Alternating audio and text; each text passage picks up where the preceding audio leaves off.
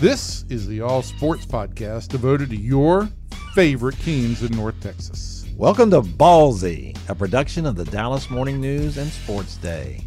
Our weekly show is proudly hosted. Okay, strike that. Our show is hosted by Kevin Sherrington, Evan Grant, and myself. I'm David Moore, and who knows, maybe we'll have a special guest or two along the way. In this episode, we'll be talking about the Texas Rangers. Catch other episodes by subscribing to the Ballsy Podcast on iTunes. We're also on social media. Just search Ballsy Podcast on Facebook and Twitter, and you'll be notified of the latest episode. Don't forget, it's Ballsy with a Z. Are you ready, sports fans? Ballsy starts now. Hello, everybody, and welcome into Ballsy, the Sports Day DFW Dallas Morning News Sports Podcast. I am Kevin Sherrington, joined in the studio by a full house. We've got Evan Grant. Woo! Oh my gosh. That was the last thing I needed this morning was you doing Ric Flair right here in the studio. That was not really a Ric Flair. That was just a woo. A Ric Flair woo would be a little bit different. But go ahead. Don't, well, let's, And it let's- would be, No, that was David. That was that was David Moore. Who, for the sake of with his- comparison. with his, first, contrast. Oh my gosh! With his first stupid comment of the day. oh, let's hope it's the last one. Why would it be? Yeah, why would it be? Uh, all right, and so this is our Rangers podcast, and uh, we had a little Rangers news yesterday. We had something called the uh, MLB Amateur Draft, uh, and the Rangers made three picks. They had number eight. Well, first, are we sure the Rangers picked for the Rangers? What does that mean? I'm I'm lost here. Yeah, what do you mean? I thought it was very uncharacteristic of how this team has gone about the draft Oh, the past years. David was pick. cutting to the chase. Yes, he was cutting to the Because I thought he was like going to say that I Jerry need- broke into the room and tried to trade down I or don't something. It was they I had don't the no stinking segues. as I was saying they had the eight, 41, and fifty picks. Uh, when was the last time they had that many that high, uh, Evan? I think it would have been 2007 when they had, uh, I believe it was five in the first 52. Okay, how did that one How go? Uh, did that go? Well, they used that, that that draft. They used a lot of those guys for pieces to to their Trade. playoff runs. Um, they used Michael Main, uh, and uh, in the trade for Bengie Molina, they used uh, Blake Beavan in the trade for Justin Smoak. Um, Tommy Hunter was used in the trade for Koji Uehara. That didn't work go out all so that well. great. No, Um, but he also gave the Rangers two really solid years as a as both a middle reliever and a starter. Um, Robbie Ross gave this team uh, two good years as a reliever, and then of course they made the mistake of trying to move him to a starting rotation. And then there was Pedro Borbon, who will go down notably as the last guy to wear number twenty nine before Adrian Beltre. you know I did not know that little trivia So fact. there you go. There you go. There you go. Uh, so uh, when we were looking at this uh, yesterday, there were a lot of speculation, and obviously in the mock drafts about what the Rangers would do at eight. Um, and it uh, one of, uh, several of the mock drafts said Josh Jung uh, of Texas Tech, the third baseman. Several said Alek Manoah, the West Virginia pitcher, um, and which was interesting because one was the Big 12 Player of the Year, co-player of the year. One was the Big 12 Pitcher of the Year. Well, I think it's fair to say the Rangers got the Big Twelve Player of the Year. They they did because they drafted two cover of the- them. yeah, scatter- yeah. They had the they also drafted the other uh, co-player of the year. That's the thing. They could have, you know, Same position. They were they could have not uh, could have just saved all the money they spent on scouting and just scouted the Big 12, and they'd have been good. Well, in their first two picks, I uh, listen. I, I I think the Rangers have been very good in not telegraphing their picks uh, in the first in the last few years, um, and maybe a lot of that was due to the fact that they were picking lower down, and those were those were picks where things got very weird. Um, I, I think that since the beginning of spring, there had been a number of times that, that Jung had been connected to the Rangers. Um, I think we saw his stock kind of fluctuate up and down a little bit during the course of the season um, because of things like projectability and size, and I think there's some difference based on who you talk to. The Rangers feel like he's a, a very good defender, and of course they would. They drafted him, but I you know I listened to Mike Lowell last night, and I talked to Dan O'Dowd, both from the MLB Network, and they both raised questions about his defense. Um, I, I think one thing that What about his defense? uh, Mike Lowell in particular mentioned footwork, and and, And other, O- other people have said that too. and Dan O'Dowd talked a little bit about just that he doesn't. I, I think his his quote in our paper was he doesn't reek athleticism. Um, A he's, big, he's a big guy. he's a ball player with kind of a you know his body looks a little bit stocky, and Mm-hmm. so he doesn't look like he looks like a third typical- baseman. He doesn't look like your typical, you know, top ten draft pick in, in, in a lot of respects. Um, I don't think the Rangers spent a lot of time on that. I, I think the Rangers spent more time this year on performance over projection, and that is that's where they deviated from from the past. Um, in the past, I, I think that that lended, you know, the performance over the projection uh, lead, led them to take more risky guys. And again, when you're picking lower, sometimes you do Sure. pick low, riskier guys. Risk And- and- different when you do that. Exactly, Yeah. and and the uh, the idea was let's try and hit a home run with somebody you know who's got a longer way to go, and that was that led to minor that, to high school pitchers. There's a whole lot of risk involved with high school pitchers, most notably along the Tommy John route. Um, and and I think this year uh, they said they emphasized the idea this is a draft that's strong on college hitters. Um, that's the strength. I, I, I do think that look, we were both out there last week when Jon Daniels acknowledged that, that third base is a weakness in the system. He downplayed the idea that the Rangers would draft to fill a need, and I don't think that's a smart way to go in general. But I do think when you take a college hitter, particularly from the Pac-12, the Big 12, the SEC, um, really the ACC as well, you're taking guys who are really accomplished hitters that that have really the the experience of, of basically playing minor league baseball and uh, those guys are safer picks. I think you know the if we want to get into baseball terminology and all the jargon that guys use, those guys have more predictable floors. They may have more predictable ceilings, but they also have predictable big league floors. And the Rangers need to get guys from this draft who will play for them in the big leagues and contribute. They have not had a guy. Uh, I mean, the only guy that their their first in Kip Fagg's first ten drafts for the club, the only guy that's performed at the big league level at all for the Rangers was Tanner Scheppers, and that did not go all that well, save for yeah, one season. briefly. Yeah. Yeah, you know, this is an interesting thing to me because I think uh, Evan and I, as we, you know, we're looking at all this. Um, uh, you, you could look at uh, West Virginia's Alek Manoah, who was considered by some either the first or second best pitching prospect in the draft. He was available to the Rangers at eight. Now, I'm sure most fans or a lot of fans would say, And this is a guy I think we need to also just say the Rangers had shown legitimate interest in before when he came out of high school. They tried to sign him, um, and were willing to invest a middle of the of the top ten rounds, probably about fifth, Fifth round round. money, three hundred forty seven thousand, uh, hundred in this forty-seven guy. thousand. Yeah, and and he turned them down. turned him down. And, and nothing. He's done nothing but improve his his stock since. So Uh, and so, uh, you know, we don't know exactly what it is the Rangers didn't like about him. We asked uh, um, Kip Fagg about that, you know, last night, and he said, uh, "Yeah, we liked him then, three years ago. Uh, basically, what he he intimated was we didn't like him with the eighth pick of the draft." Uh, and, and- and you, and you could speculate as to why that might be. You know, he's a he's an awfully big guy. He's about six six, six seven. he's 6'6", 250 is what he's listed. Well, he's at. listed at 250, and everybody says he's way more than 250. He looks a lot more than He looks like 280.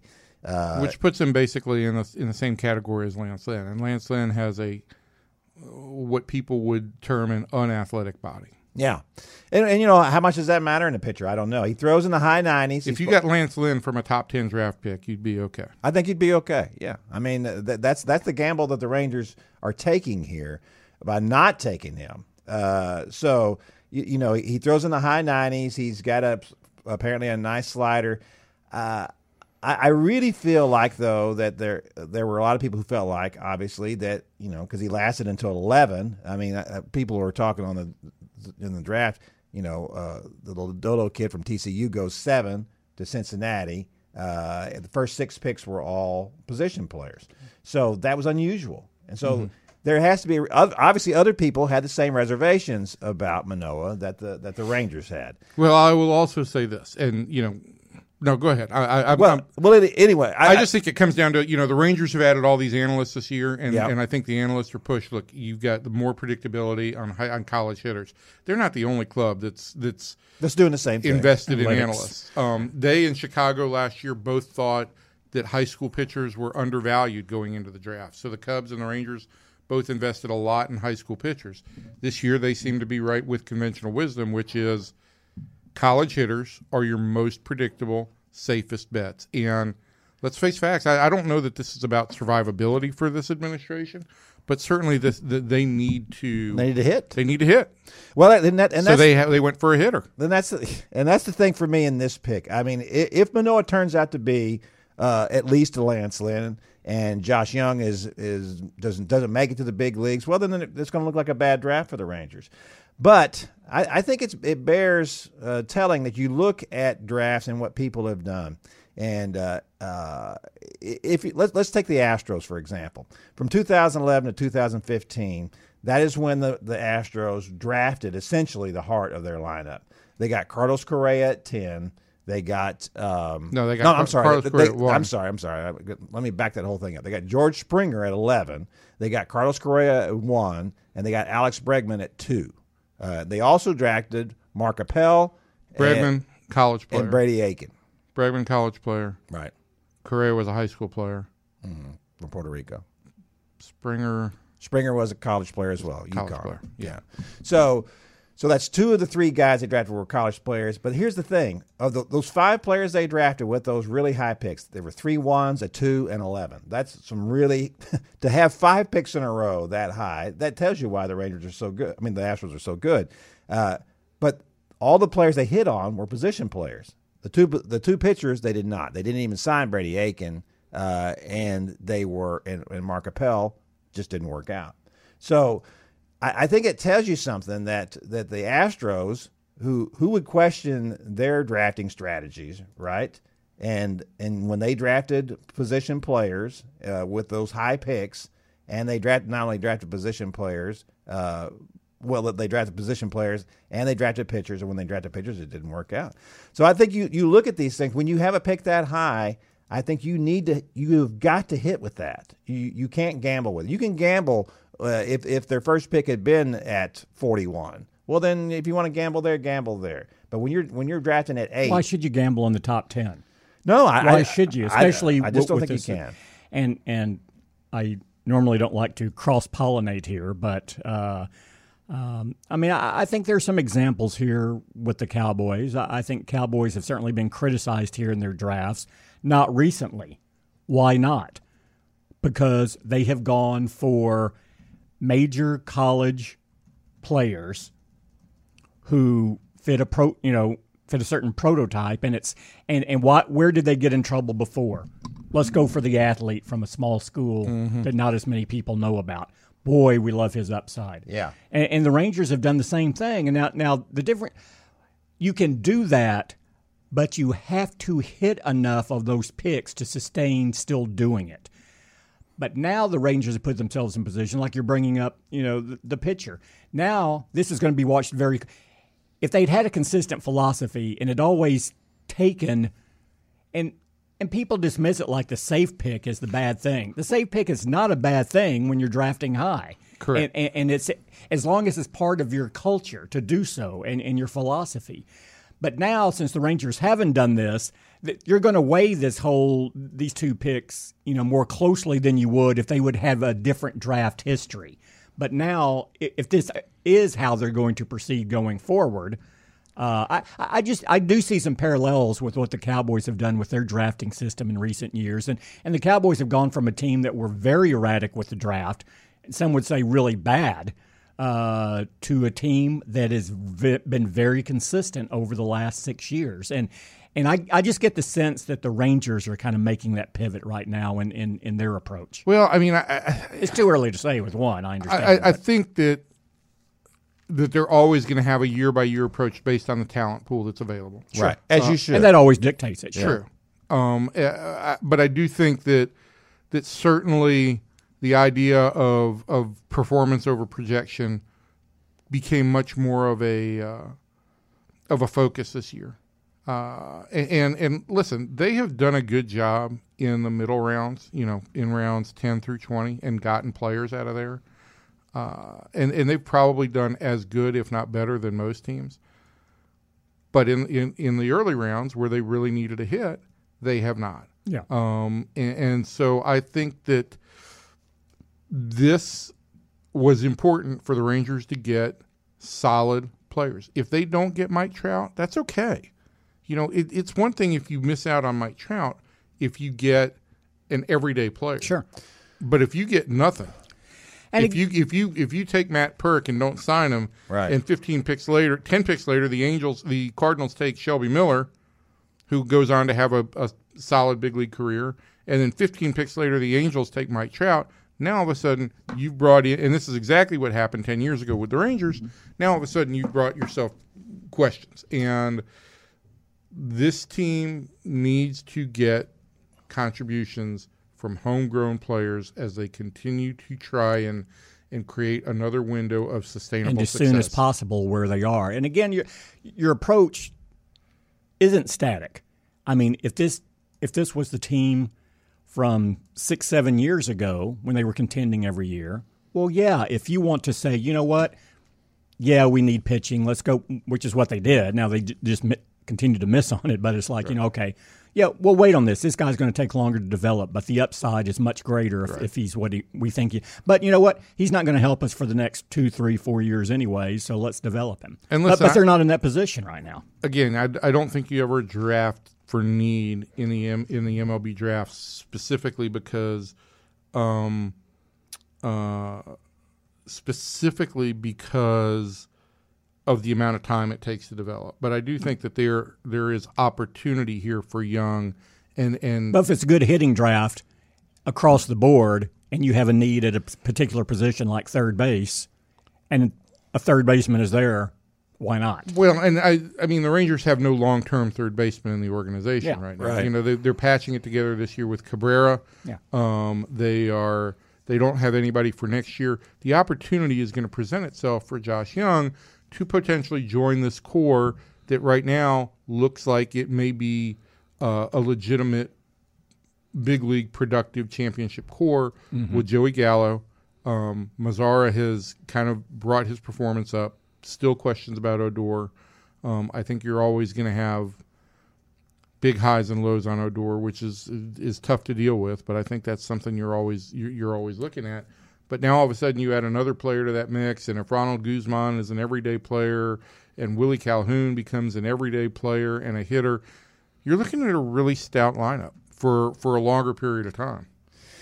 Yeah, I, I think the the issue here for me, um, as we were just talking to people, even going into elevators last night on the way home, was that uh, what you got to do here uh, with the eighth pick uh, or the top ten pick is um, you gotta you gotta increase your odds as much as possible. And what they were looking at in this kid, uh, Josh Jung, is he's a he's an advanced hitter, one of the top three or four hitters in the draft. He is a guy who plays a, a position of need for them. He is a guy who takes his craft seriously. He's a great kid, the son of a baseball coach, uh, a guy who, when you look across the board at all the boxes, he checks all the boxes for you, and and you just don't want to take any chances with that. And I think that it, to, for me, when you look at the difference between uh, Alek Manoah taking him or taking a Josh Jung, the difference was is that I think they, they probably felt like that Manoah doesn't take it as seriously as as this kid does. Um, maybe there's a there's a chance that he is not. He, he certainly, if you're if you're comparing positions and saying that this guy in another draft, Manoah would not have been the first or second best best pitcher. He'd have been the fourth or fifth best pitcher, maybe in a, in a in a different draft. Maybe last year, maybe next year. Next year is supposed to be a better draft for pitchers. So, and then this year, you want to take what is the best of the best, right? When you're drafting that high, and you know the, the, they may turn out to be wrong on this. The, the, Rangers may turn out to look like fools, and uh, and then we'll all have to admit that we were fools too, we, because we kind of went along with it. But I, I, I just don't I don't criticize them for this pick. I, I think that this was what they needed to do. If they were, if the, their, their farm system was just chock full of guys uh, that were ready to step in, especially at the third base, well, then maybe that would be different. Yeah, and that also not. and that also puts you in a different position. You Sure. know, as, as your draft strategy goes. Maybe we can take a chance with this guy. Yeah. You know. Uh, because I don't know that the ceiling on Josh Jung is people aren't saying, "Oh my gosh, this guy's an Adrian Beltre." You know, they're not saying that. They're saying that they feel like this guy's going to be a, a good, productive third baseman. You know, and and you know, there's a lot of things that go into this stuff. And I was talking to Evan about this uh, yesterday. I can remember back in the '80s uh, having a conversation with uh, Sandy Johnson, the scouting director at the time, and we were talking about Dean Palmer, who who had some really good years for the Rangers as a, as a third baseman. But one of the things I said about uh, to to Sandy about Dean was, you know, I said it just always bothered me a little bit that Dean seemed so um, insecure. Maybe not. Maybe not insecure is the, the right word. Just he certainly was not an alpha male, and and he was a guy who seemed to have a lot of doubts about his ability, even though he had a lot of ability as an infielder. And Sandy said, "You know what? I, I think the same thing." He said, I, I, "I go in a, I go on the road. And I see him sitting in a in a, a restaurant by himself with his head down." You know, he said, and those seem like silly things to say about an athlete. You know, this is how you're really going to judge them. I mean, but you know, but I, I think that uh, that But temperament determines almost all athletes whether they make it or not because the talent is there, and, and some have the the mental wherewithal to withstand the rigors of a season. Uh, others don't, and uh, again, I, you know, I hate to keep referring back to the Cowboys, but you know they've gone more. They look more for it gets to what we were talking about before, where you went with the athlete and the potential over the football player with football character. And you can say that's tried, and you can say the same thing about a, a baseball mentality. But are you passionate about what you do? If you are, you're going to stand in there through the rigors. You're going to take the frustration better because you're passionate about what you do. If you're uh, just an, an athlete or uh, or an artistic player, if you will, who appreciates the beauty but doesn't do all of the grunt work and, and foundational work to get you to that point, it can all crumble pretty easily. And, that's something that's something you think you may know, but you really don't until you get around that individual every single day and see how they handle daily situations. But you get a better idea on some people than others. You you can tell they spend enough time with them to tell whether or not they're really passionate about what they do or they do it because they're good at it. Well, I I will just give you this example, and um, uh, this is in no way uh, belittling the character, the makeup of any of the high school picks the Rangers have made. Um, because as I've gotten to know some of these kids, clearly they are very much invested. But there's there's more there's more polish with some of these college kids just because they've been a little bit more worldly and the five minute conference calls that we have with these kids after they draft, they're never very productive. Yeah. But the the two conference calls last night with both Jung and uh, Davis Wendzel, the the second pick, um, the third baseman from Baylor, in both those cases, the guys were much more confident about speaking to uh, issues that had been associated with them in terms of, of playing abilities uh, and uh, their tone was passionate about things uh, and, I think that you know we talked to a Rangers executive last night on the way out of the building and I mean that was his word is yeah I mean there's there's some polish to these guys. And that's important again because you know we the, the hard part to compare in the NFL draft and the and the and the MLB draft is just how far away these guys truly are from contributing. Sure. But if you feel like you've got a level of maturity, a level of worldliness, that does make it a little bit easier to start to uh, handle the day to day transition from amateur baseball to professional baseball the expectations, the routine, all of that stuff that goes along with it. So, um, I you know, I, on in terms of Josh Jung, there's some questions about, as we mentioned, uh, how good defensively is, depending on your perspective. Um, I think there's some question about his pull power, uh, but in speaking with a number of people, the the thought is this guy's an elite hitter, and the power will come. You can teach if you've got the strength and you've got the swing, you can teach the power. Uh, Well, he's a gap to gap hitter too. I mean, this is a guy who hits a lot of doubles. correct. And and to me, that's that's what you always look for initially. Uh, obviously, everybody likes big power, but you want a guy who has control with that swing, a guy who's going to make contact. If you're hitting doubles, then uh, those eventually, especially the kid, he's already six what six three two fifteen. Is that what he's listed? at? Six two two fifteen. Yeah, he's a big boy. You know, he's he's going to have enough uh, size to produce that kind of power. Um, so, uh, you know, uh, And he was projected as a top 10 pick, right? Oh yeah, yeah, yeah, yeah, Yeah. yeah. I mean, So, I I mean, mean- this is a, this is the kid who's like one of the top three or four At- hitters in the draft. That's At the start of the said. draft, at the Yeah. start of the draft season, he was the first mock that I saw um, had him connected to the Rangers at 8 Mm-hmm. I had seen him in the last two weeks as low as twenty. Really? Uh, so he's he's he's fluctuated. okay. But again, I, I want to say that, and it was you know it was emphasized to me that once you got past six, and I really think seven because every everything that I saw, and and I think every indication I got from the Rangers was while they had some interest in Lodolo, they did not think Lodolo was going to get past seven uh, at, at Cincinnati. So. Um, once you really got to the Rangers, I think the draft became very unpredictable, and That and next there was plateau some- yeah, and there was some thought that, you know, there would be So he's on that second plateau where there are 10, 15 players Right. starting around eight. Right. Where where you know the the sole difference could be now, okay, if you've got multiple picks and this guy's willing to take a below slot bonus, well then I can use 41 to give a guy who might not go at 41 above slot bonus to get him. Um, or I could save that money for my second round pick or third round pick and really kind of get depth throughout the draft. If there's no great separators, that's a strategy at this point because you've got these assigned um, bonus pools, and and so that's that's one thing that the that I think teams had to consider. Um, I, I don't.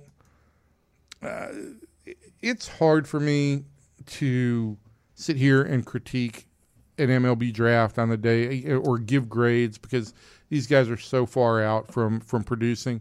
But listen, they took guys who have produced in elite conferences at college at the college baseball level.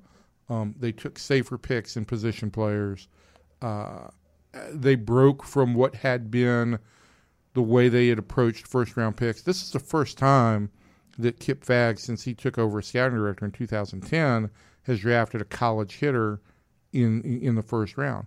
I think they uh, they all acknowledged that there were a some things they needed to do differently, b that they needed you know this is where the strength of the draft was, and they applied that yesterday. And and I, the only for me the only must out of this draft at this point in time is that having drafted both uh, Jung as as a, as their first pick and Wendzel as their second pick, they better have gotten their third baseman of the future Yeah, you- out of you this would think so. You know, you can't afford you can afford to miss completely on one of those guys. But not- if yeah. one of those guys, if the other guy becomes an everyday third baseman, can't miss on both of them. Yeah, They I- doubled down on security on this Correct. one. We're talking about a secure, you know, Well, they safe did, pick. and, They and did. not only that though, because it's not like you can.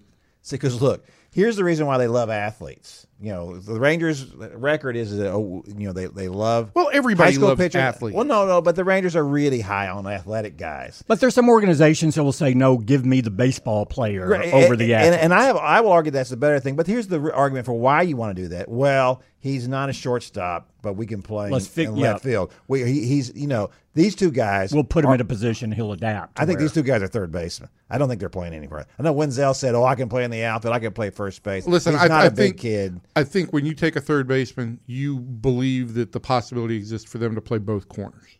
Um, I, I think that, I think it is, but always, that that always is a possibility. but but But they've been drafted as third base, but I'll say this too, and they will play third base. because here's another thing.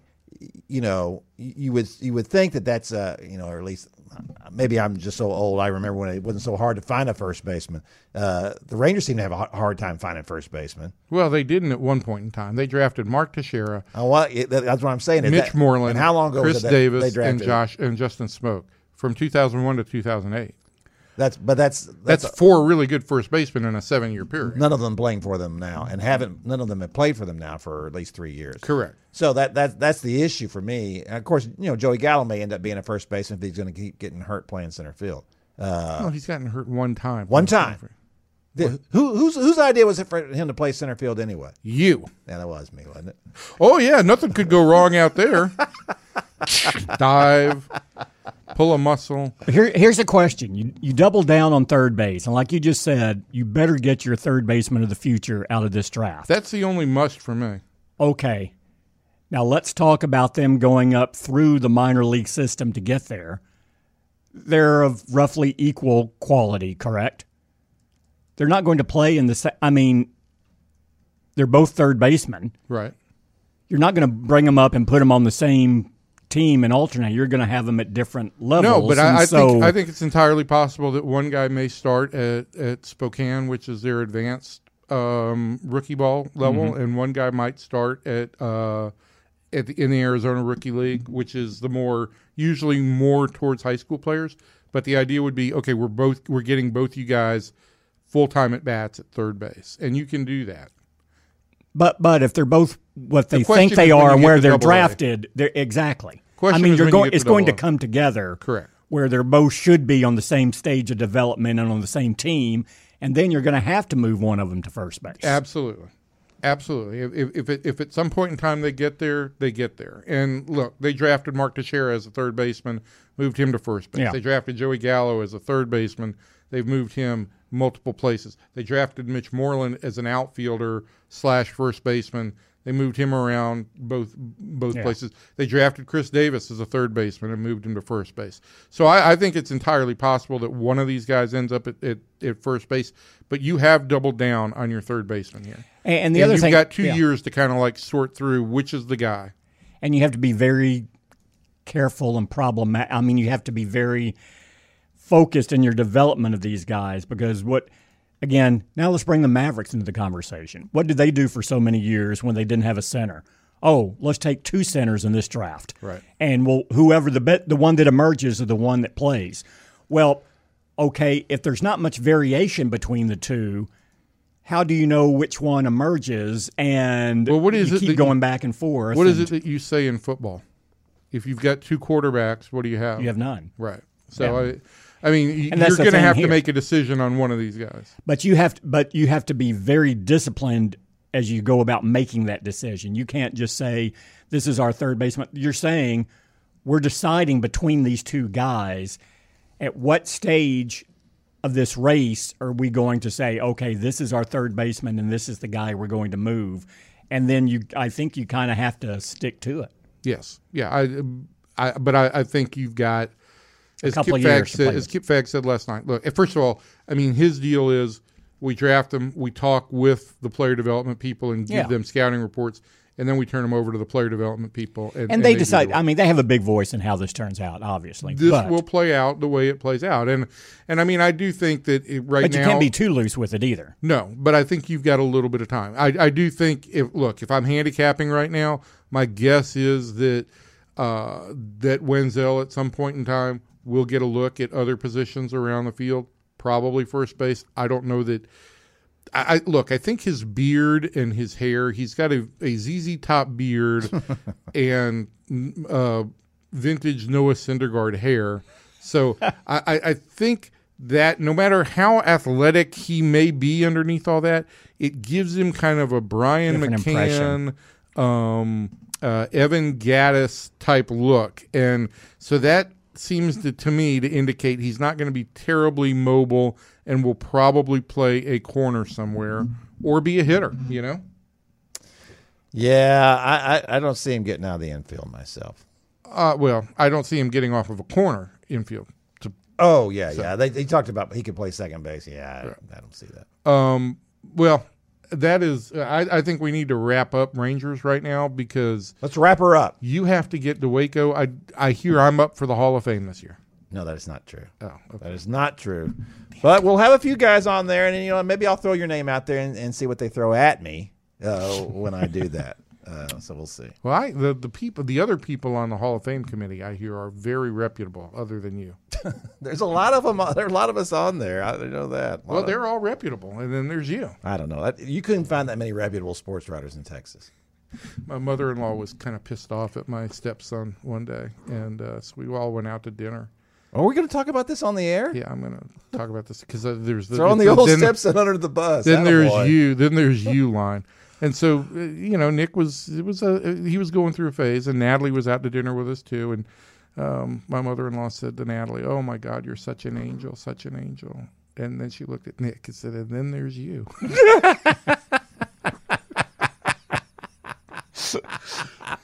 Not playing any favorites there, huh? Not that night. oh boy. Things That's nice. things have things have gotten much uh, have, have changed over the years in our in our household. But that that night, I think that was a night like maybe he uh, got eliminated in a in, in a regional cross country meet or something like that. It wasn't a great night for Nick. And Wow. Just pile, it Pile on. on. there. Then there's you. wow. That's nice. All right, that's going to do it for our Rangers podcast for today. We've also we're also going to have a Cowboys podcast this week. There's always something to talk about with the Cowboys. Talk about the Rangers draft. We get, yeah, we talk about the Rangers draft in the Cowboys podcast. So for everybody in here, to everybody out there, thanks, and we'll see you. Thanks for listening to the Rangers Ballzy podcast. be sure to subscribe to our weekly episodes on iTunes. Follow us on Facebook and Twitter too. Just search the Ballzy with a Z podcast. Until next time, sports fans, we'll see you.